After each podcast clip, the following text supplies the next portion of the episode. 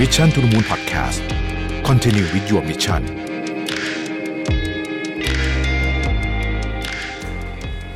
สวัสดีครับ คุณอยู่กับรวิทย์หานุสาหะนะครับและ Mission to the Moon EP นี้สนับสนุนโดยบริษัทไทยออยครับ อย่างที่เราทราบกันดีนะครับว่าความท้าทายใหญ่ๆสำหรับธุรกิจในหลายปีที่ผ่านมาเนี่ยก็คือโควิด -19 เพราะว่าอันนี้เนี่ยกระทบทุกอุตสาหกรรมเลยนะฮะตั้งแต่ธุรกิจท่องเที่ยวค้าขายไปจนถึงการบินนะฮะต่างได้รับผลกระทบกันไปทั่วหน้าไม่มากก็น้อยนะครับ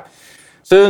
ยังรวมไปถึงธุรกิจใหญ่ ๆ อย่างธุรกิจพลังงานด้วยนะครับในช่วงที่เกิดการระบาดหนักๆเนี่ยแน่นอนว่ากลุ่มธุรกิจพลังงานก็ได้รับผลกระทบไปด้วยนะครับไม่ว่าจะเป็นการใช้น้ำมันสำเร็จรูปที่ลดน้อยลงอย่างมากเลยนะฮะจากมาตรการล็อกดาวน์ต่างๆนะครับคนก็เดินทางบนถนนน้อยลง ใช้น้ำมันน้อยลงนะครับนอกจากนี้เนี่ยนะฮะการปิดประเทศของแทบทุกประเทศเลยในตอนนั้นเนี่ยทำให้สายการบินต่างๆ หยุดบินนะครับแล้วก็ทำให้เชื้อเพลิงสำหรับเครื่องบินนะฮะหยุดชะงัก ไปเช่นกันนะครับ ก็ส่งผลกระทบทางอ้อมอีกอันหนึ่งนะจากโควิดนะครับ โดยข้อมูลจากกรมธุรกิจพลังงานเนี่ยเผยว่ายอดการใช้น้ำมันเชื้อเพลิงเฉลี่ยต่อวันในปี 2564 เนี่ยลดลง 3.5%เมื่อเทียบกับปี 2563 นะครับ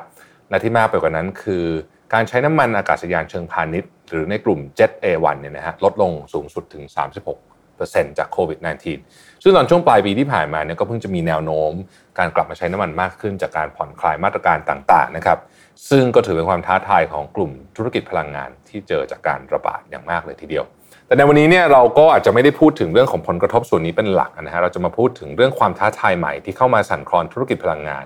ที่ทำให้กลุ่มธุรกิจนี้ต้องกลับมาทบทวนกลยุทธ์กันนะฮะว่ากำลังทำอะไรกันอยู่ แล้วก็จะมีแนวทางในการรับมือความเปลี่ยนแปลงและความท้าทายอยังไงได้บ้างนะครับ ซึ่งความท้าทายใหม่ๆ เหล่านี้เนี่ยร้วนเป็นเรื่องใกล้ตัวที่ เชื่อว่าพูดไป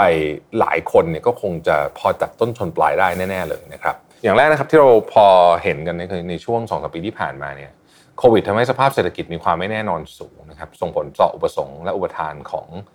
พลังงานอย่างทั้งน้ำมันและก๊าซธรรมชาติอย่างมาก อย่างปีที่แล้วเนี่ยนะช่วงเมษาเนี่ยความต้องการน้ำมันลดลงใช่ไหมฮะก็ส่งผลให้การผลิตลดลงนะครับแต่พอมาเจอ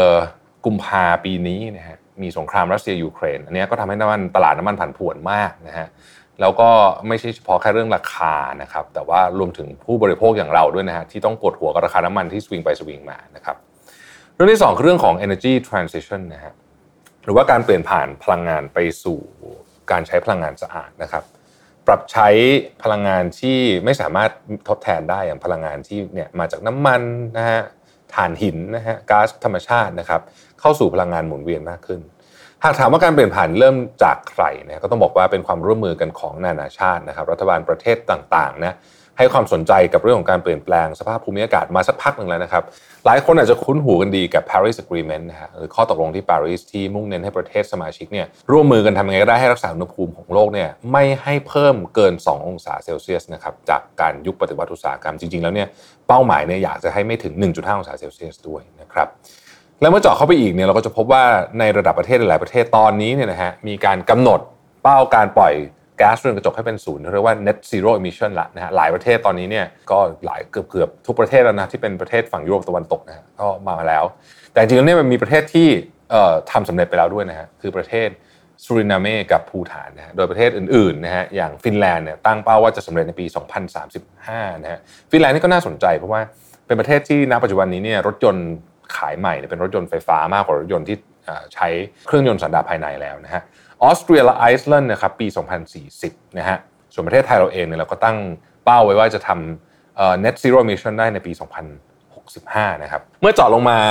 เล็กลงอีกก็คือหน่วยงานขององค์กร หรือว่าภาคธุรกิจนะฮะซึ่งเป็นเรื่องที่ 3 ที่ผมจะพูดเนี่ยก็เป็นเทรนด์ของธุรกิจในการปรับตัวเข้ากับนโยบาย ESG นะฮะ ESG หลายท่านคงคุ้นเคยแล้วมันย่อมาจาก environmental social and governance นะฮะกันมากขึ้น เราจะได้ยินว่าเอ้ยตอนนี้ลงทุนต้องลงทุนในบริษัท ESG นะอะไรแบบนี้เป็นต้นนะครับหลายบริษัทก็มีการตั้งนโยบายเพื่อปรับองค์กรสู่ความยั่งยืนนะครับ แต่ละบริษัทก็จะมีเป้าหมายว่ากันไปปีเท่าไหร่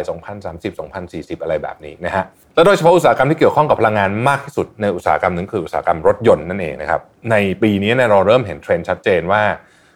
กลุ่มอุตสาหกรรมรถยนต์เนี่ยนะฮะมุ่งหน้าสู่ EV นะครับหรือต้องจริงต้องบอกว่าเป็น BEV ก็คือ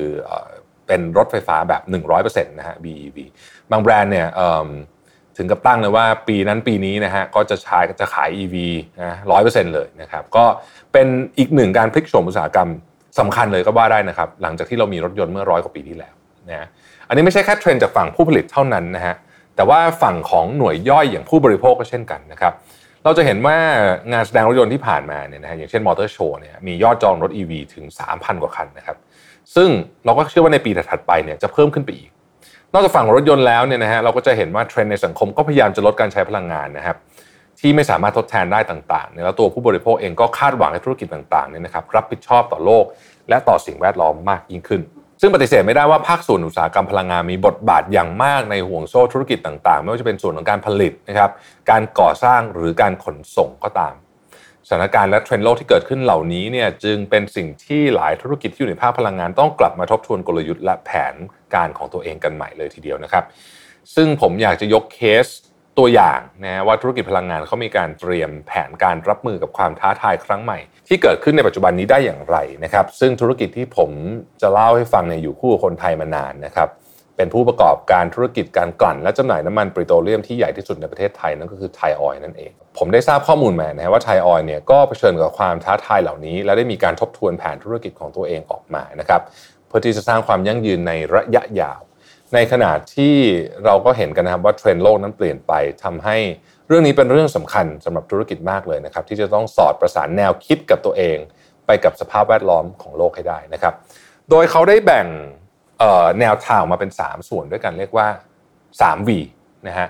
สำหรับ V แรกคือ value maximization นะครับคือการเพิ่มขีดการแข่งขันให้สูงขึ้นไปอีกนะครับ โดยภายใต้ข้อนี้เนี่ยทางไทยออยจะทำ ผ่าน 2 โปรเจกต์หลัก ๆ นะฮะโปรเจกต์แรกเนี่ยคือ CFP นะครับ Clean Fuel Project นะฮะที่ทางไทยออยจะยกระดับโรงกลั่นให้มีประสิทธิภาพสูงมากขึ้นไปอีก ที่จะช่วยให้ต้นทุนการผลิตต่ำลงนะครับแถมยังสามารถเพิ่มกำลังการผลิตได้ถึง 400,000 บาร์เรลต่อวันนะฮะจาก 275,000 บาร์เรลต่อวัน นอกจากนี้จะช่วยเพิ่มอัตราความซับซ้อนเฉลี่ยของโรงกลั่น Nelson Complexity Index นะครับ หรือว่า NCI นะฮะของบริษัทจาก 9.8 เป็น 12 ซึ่งจะช่วยให้สามารถแข่งขันกับโรงกลั่นอื่นๆ ในภูมิภาคเดียวกันได้นะครับและที่สำคัญยังสามารถเพิ่มมูลค่าผลิตภัณฑ์ได้อีกด้วย โดยจะเปลี่ยนจากน้ำมันเตาที่ส่วนมากใช้ในอุตสาหกรรมขนาดใหญ่ เป็นน้ำมันอากาศยานและน้ำมันดีเซลเกรดยูโร 5 นะฮะที่มีราคาสูงกว่า และยังเป็นมิตรกับสิ่งแวดล้อมมากกว่าด้วยนะครับ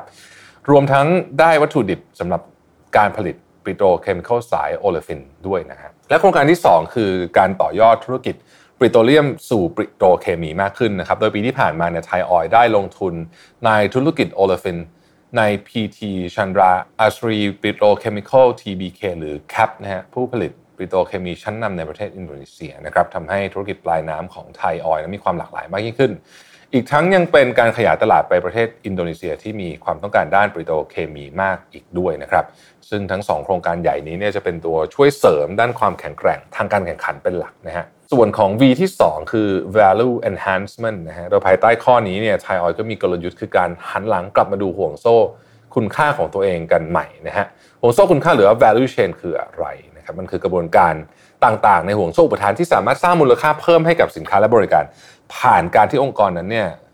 หันกลับมาจัดแล้วก็ปรับใหม่ได้นะครับ โดยในส่วนนี้เนี่ยทางไทยออยมีการกลับมาบริหารห่วงโซ่คุณค่าด้วยตัวเองนะครับ มีการกระจายสินค้าไปยังตลาดที่มีความต้องการสูงนะครับ ปรับธุรกิจให้ใกล้ลูกค้ามากขึ้น เพื่อรองรับโครงการ CFP ที่ผมพูดถึงไปเมื่อกี้นี้นะครับ และในระหว่างนี้ก็เริ่มที่จะมองหาโอกาสในการลงทุนในภูมิภาคนะครับ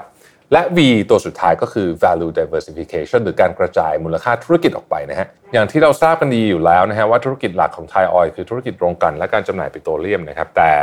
จากที่เราได้พูดถึงเทรนด์ โลกต่างๆเนี่ยนะฮะมุ่งหน้าสู่ไฟฟ้ามากขึ้น มุ่งหน้าสู่พลังงานสะอาดมากขึ้นนะครับและธุรกิจฝั่งปิโตรเลียมและปิโตรเคมีก็มีความผันผวนสูงเนี่ยทำให้การมุ่งไปหา new S curve ในกลุ่มธุรกิจอื่นๆ ก็อาจจะเป็นอีกหนึ่งทางเลือกในการสร้างความมั่นคงในระยะยาวนะครับผ่านการลงทุนใน corporate venture capital นะครับหรือว่า CVC ที่เป็นการสนับสนุนสตาร์ทอัพสร้างนวัตกรรมใหม่ ๆ เพื่อกลับมา ขยายระดับมูลค่า หรือมายกระดับมูลค่าของบริษัทนั่นเองนะครับ ซึ่งนอกจาก 3V แล้วนะครับอย่างที่เราได้พูดถึง clean energy ที่เน้นไปที่พลังงานสะอาดเนี่ยนะฮะอีกสิ่งที่ไทยออยได้ทำก็คือตอบรับกับเทรนด์ของโลกในการนำแนวคิดของ circular economy มาใช้นะครับทั้งในส่วนกระบวนการผลิตนะครับรวมถึงมีการลงทุนในธุรกิจใหม่ ๆ ที่คำนึงเกี่ยวกับเรื่องสิ่งแวดล้อมและเทคโนโลยีที่ทันสมัยมากขึ้นอีกด้วยนะครับซึ่งก็จะช่วยให้เกิดความยั่งยืนกับสภาพแวดล้อมและสังคมในระยะยาวนั่นเองนะฮะ ซึ่งจากการเปลี่ยนแปลงสู่ยุคใหม่ขององค์กรเนี่ยในวันที่ 7 เมษายนที่ผ่านมาทางไทยออยก็เผยนะครับว่าทางผู้ถือหุ้นเนี่ยมีมติอนุมัติการเพิ่มทุนจดทะเบียนจำนวนกว่า 2,700 ล้านบาทนะครับ โดยบริษัทจะเสนอขายหุ้นสามัญเพิ่มทุนแก่ประชาชนทั่วไป และผู้ถือหุ้นเดิมของบริษัทมีสิทธิ์ได้รับการจัดสรรนะครับ และประกาศอัตราการจองซื้อโดยมีอัตราการใช้สิทธิ์จองซื้อหุ้นสามัญเพิ่มทุนหรือว่าที่เรียกว่าเรโชเนี่ยเท่ากับ 11.76 81 หุ้นสามัญเดิมของบริษัทต่อหนึ่งหุ้นสามัญเพิ่มทุนของบริษัทนะครับ โดยไทยออยจะแจ้งราคาเสนอขายระยะเวลาจองซื้อหุ้นเพิ่มทุนและรายละเอียดอื่นๆ ที่เกี่ยวข้องให้เพิ่มเติมต่อไปนะครับ ซึ่งนี่ก็เป็นอีกหนึ่งแผนของไทยออยนะครับประกอบกับแผนอื่นๆ ที่เราคุยมาเพื่อที่จะนำองค์กรเข้าสู่ new round of growth หรือว่าการเติบโตครั้งใหม่นั่นเองทำให้เราเห็นว่าความท้าทายครั้งใหม่ก็สามารถเกิดขึ้นกับธุรกิจแบบไหนก็ได้ทั้งนั้นนะครับ แม้แต่ธุรกิจพลังงานก็เจอความท้าทายที่เราเริ่มเห็นเป็นรูปเป็นร่าง เพิ่มขึ้นทุกปีทุกปีนะครับอย่างการมุ่งเข้าสู่พลังงานสะอาด อีกทั้งยังมีการแข่งขันที่สูงขึ้นจากกลุ่มธุรกิจเดิมๆนะครับทำให้ธุรกิจเนี่ยช้าไม่ได้ เราต้องรีบประเมินความเสี่ยงและหาโอกาสใหม่ๆ เพื่อสร้างความแข็งแกร่งและการเติบโตอย่างรวดเร็วในอนาคตนะครับเหมือนที่ผมยกเคสของไทยออยมาเล่าให้ทุกคนฟังนะฮะครบทั้งการเพิ่มขีดความสามารถในการแข่งขัน การหันกลับมาปรับและบริหารห่วงโซ่คุณค่า เพื่อขยายตลาดสู่ต่างประเทศ และการหาโอกาสทางธุรกิจใหม่ๆนะครับเป็นเคสที่น่าสนใจมากเลยทีเดียว สำหรับนี้ขอบคุณที่ติดตามนะครับ แล้วเราพบกันใหม่ในพิโซดต่อไปนะครับ สวัสดีครับ Mission to the Moon Podcast Continue with your mission